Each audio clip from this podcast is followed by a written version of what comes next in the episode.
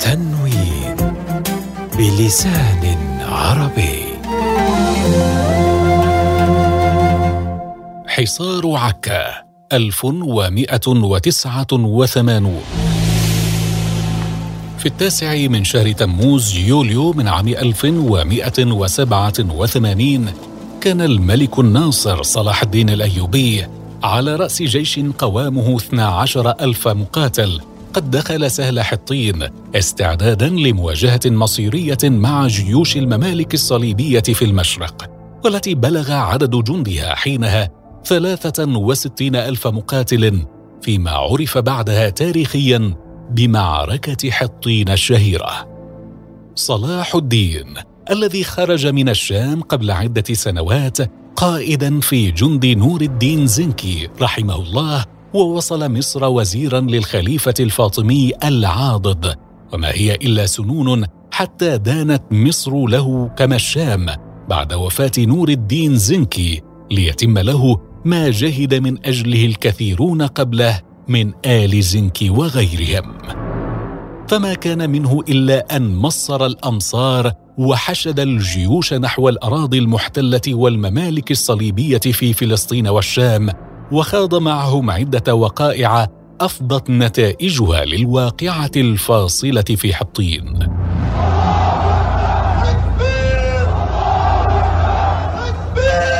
غابت شمس يوم الحادي عشر من تموز من عام 1187 على نصر عظيم للجيوش الإسلامية في سهل حطين.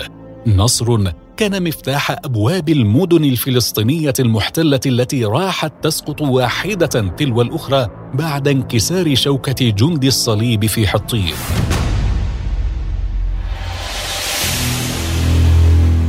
أفل صلاح الدين بجيشه عائدا إلى دمشق بعد المعركة حيث أعاد ترتيب صفوف جنده وانطلق مجددا نحو الأراضي الفلسطينية فعسكر في عسقلان بعد استعادتها وجعلها منطلق عملياته. وما كاد يمضي شهر على موقعة حطين حتى كانت الجيوش الأيوبية قد استعادت أغلب مدن الساحل إضافة للخليل وبيت لحم ونابلس. مهد السقوط السريع للمدن تلك الطريق نحو بيت المقدس فكان أن جرد الجيوش الشامية نحو ما بقي من الممالك الصليبية في طرابلس وأنطاكيا وما تبعها من جنوب تركيا وشمال الشام. ليعزل بذلك القدس فلا يصلها إمداد من أي من تلك الإمارات.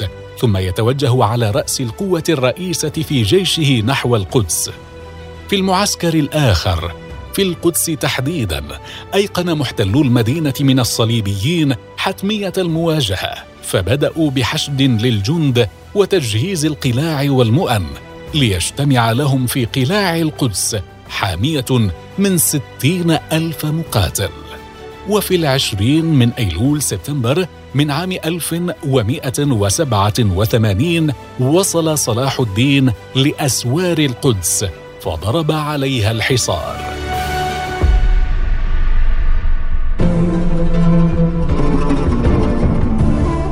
وبعد 12 يوما من المعارك والمناوشات بين الطرفين أدت فيها المجانيق وفرق النبالة دورا أساسيا.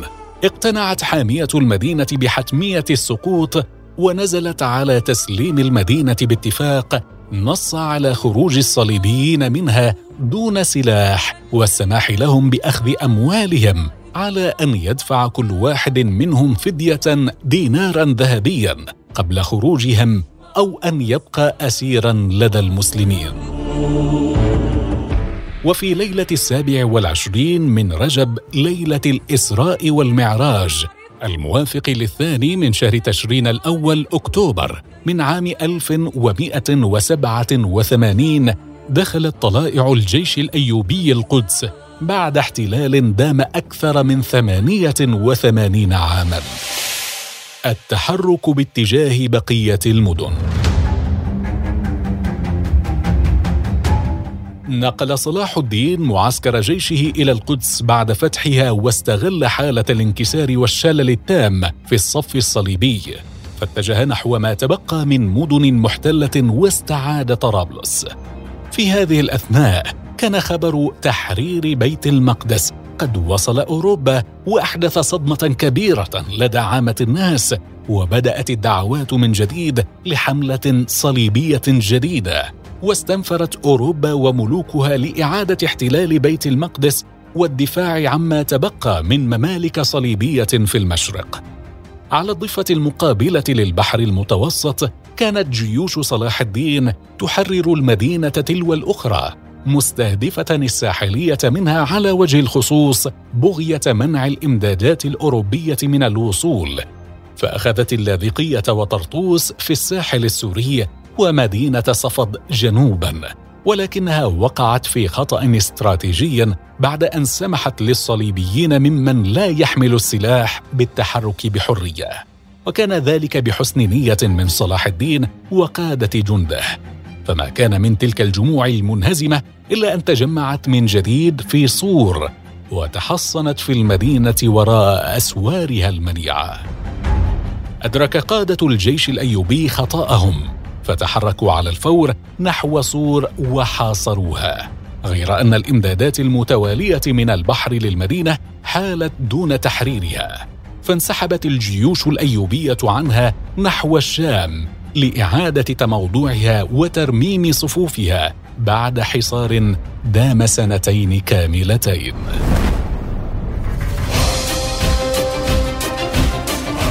دخل العام 1189 وكانت القوة الصليبية في صور قد بلغت مبلغا لا يستهان به.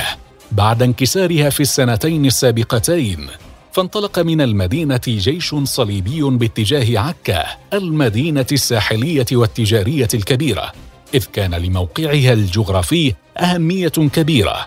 ذلك أن المسيطر عليها يستطيع تهديد كل الأراضي الفلسطينية. في الوقت نفسه لكن بعيدا نحو الغرب كانت أوروبا تغلي على واقع الأنباء القادمة من القدس.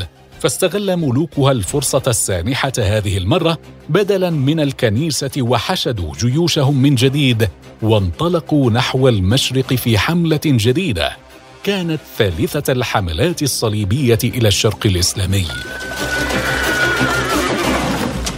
أطلق المؤرخون على هذه الحملة حملة الملوك، إذ كان على رأسها ثلاثة من كبار ملوك أوروبا، فريدريك ملك ألمانيا، وريتشارد قلب الأسد ملك بريطانيا وفيليب أوغوست ملك فرنسا.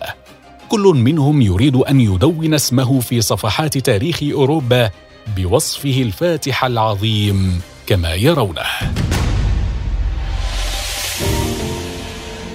وبالعودة إلى المشرق الإسلامي ففي هذه الأثناء وصلت أخبار عكا للملك الناصر صلاح الدين وهو في حصار حصن يدعى شقيف فأدرك على الفور حساسية الموقف وعقد مجلس شوراه الحربي وأخذ يدير الرأي على كافة وجوهه. فخلص إلى أن جمع جيشه وتوجه نحو عكا لمساعدة حاميتها المحاصرة خصوصا بعد أن ورد إليه نبأ الجموع الزاحفة من الغرب برا وبحرا. حاصرت القوات الصليبية عكا من البر والبحر وقطعت عنها الإمدادات في حين كان صلاح الدين يعد العدة ويحشد الجند ليتوجه إليها أيضا. وكان قد أرسل يطلب المدد من الجيوش المصرية وما تبقى من الجيوش الشامية. وفي المعسكر المقابل كانت قوات المدد والعون تصل تباعا لمعسكر الصليبيين. إذ كان ما يقارب 250 ألف جندي صليبي يمخرون عباب البحر نحو عكا ضمن حملة الملوك وكأن عكا حينها صارت قبلة العالم. شاءت الأقدار الإلهية أن تتعثر حملة ملك ألمانيا فريدريك بعد أن غرق في نهر وهو في الطريق فتفرق جيشه بين من عاد أدراجه وبين من أكمل طريقه نحو عكا وتأخرت أيضا حملة ريتشارد قلب الأسد ملك بريطانيا بعدما اضطر لمجابهة حاكم صقلية وتحييد قواته قبل السيطرة على الجزيرة مما أخر وصول القوات الرئيسة بعض الوقت. في هذه الأثناء وصل الجيش الإسلامي عكا وعسكر خارجها خلف الجموع الصليبية المحاصرة للمدينة وبدأ قادة الجند بدراسة الخيارات المتاحة لإيصال الإمدادات إلى داخل المدينة وزعزعة صفوف المحاصرين وتمكنوا بعد عدة محاولات من إدخال القوت والمدد لأهل المدينة وحاميتها ولكن الثمن كان باهظا إذ ارتقى آلاف الشهداء من عديد الجيش ممن يصعب تعويضهم. إذ جرت معركة بحرية بين الأسطول المصري القادم لمؤازرة جيش المسلمين وأسطول الصليبيين القادم من صور ولما كانت القوة البحرية الرئيسة للصليبيين لم تصل بعد تمكن الأسطول المصري من اختراق صفوفهم وكسر الحصار لإدخال المؤن بعد معركة عنيفة. فانتعشت المدينة من جديد. ظل الحال بعدها على ما هو عليه من مناوشات لعدة أشهر. وصل خلالها بعض الإمدادات الصغيرة لجيش صلاح الدين من كل من حلب والموصل. أما في المعسكر المقابل فكان قادة الصف الصليبي صامدين على حصارهم وهم يعلمون أن المسألة مسألة وقت ريثما تصل الإمدادات الأوروبية رغم أنهم يومها لم يشكوا من قلة فكان أن خلصوا إلى تكتيك عسكري جديد بأن بنوا ابراجا عالية طول البرج منها خمسة طوابق مملوءة بالمقاتلين. أحاطت الأبراج الثلاثة بأسوار المدينة وجعلت تقذف من داخلها بوابل من السهام والقذائف الحارقة مستهدفة المنازل داخل المدينة بهدف إحراقها وعمد صناع تلك الأبراج إلى تغطيتها بجلود مبللة بالخل فلا تؤثر فيها النار. ولذلك ورغم استهدافها المتكرر كلما اقتربت من الأسوار لم تكن تحترق أو تتأثر. فكانت القذائف تصل إليها ولا تبلغ النار منها شيئا.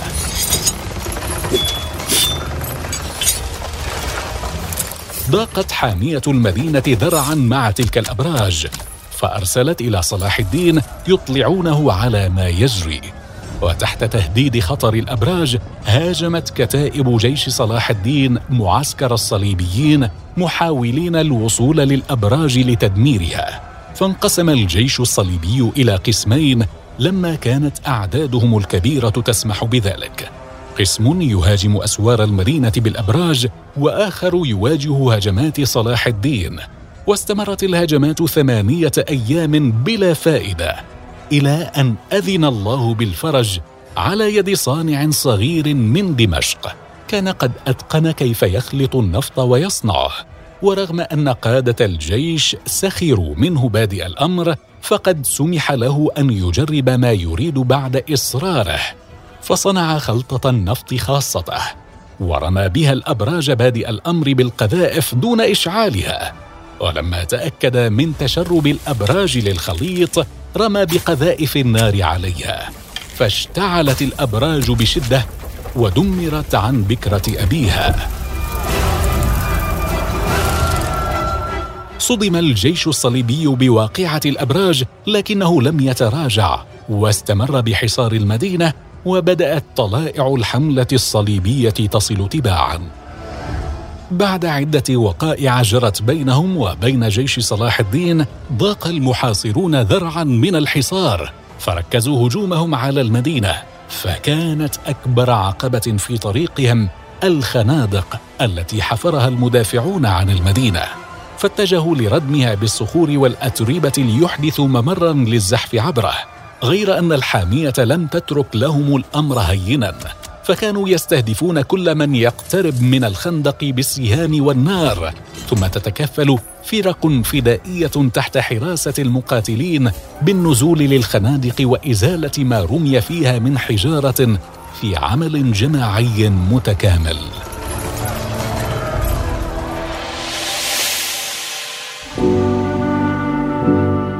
استمر حصار عكا لما يقرب من السنتين لم يستطع خلالها كلا الطرفين حسم المعركة لصالحه. إذ لعبت أعداد الجيش الصليبي الكبيرة دورا مهما في صمودهم. لكن بعد كل تلك المعارك والمناوشات فعل الجوع فعله بأهل المدينة وحاميتها. خصوصا بعد أن أتت الرياح الشديدة على سفن الإمداد المصرية فأغرقتها قبل وصولها المدينة. فوجد صلاح الدين نفسه مضطرا إلى أن يفاوض على تسليم المدينة خاصة بعدما تمكن الجنود الصليبيون من عبور الخندق الدفاعي حول سور المدينة ووصول طلائع الحملة الصليبية الثالثة بقيادة ملوك أوروبا. دامت المفاوضات ثلاثة أشهر ونيف. اضطر فيها صلاح الدين لقبول شروط قاسية خوفا على حياة الحامية والآمنين في المدينة. اتفق الطرفان في نهاية المفاوضات أن تسلم المدينة للفرنجة بما فيها من آلات حربية وذخائر ومراكب وأن يدفع المسلمون مقابل فك الأسرى وأن يطلقوا 1500 فارس صليبي كانوا أسرى لديهم. وفي الثاني عشر من شهر تموز من العام 1191 دخل الجيش الصليبي عكا. لكن أول ما قاموا به حالما دخلوا المدينة أن نقضوا عهدهم وأخذوا جميع سكانها أسارى وصادروا كل أموال المدينة ثم أرسلوا إلى صلاح الدين أن فداء الأسرى مئتا ألف دينار ذهبي.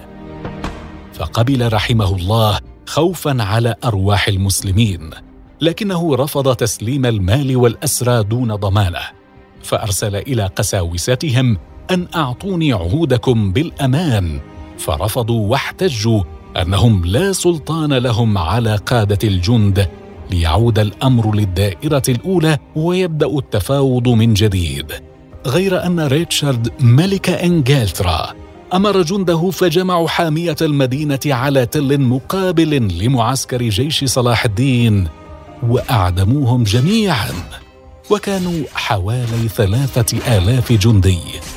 وبذلك دانت لهم المدينة بعد أن تعطل الاتفاق بينهم وبين صلاح الدين.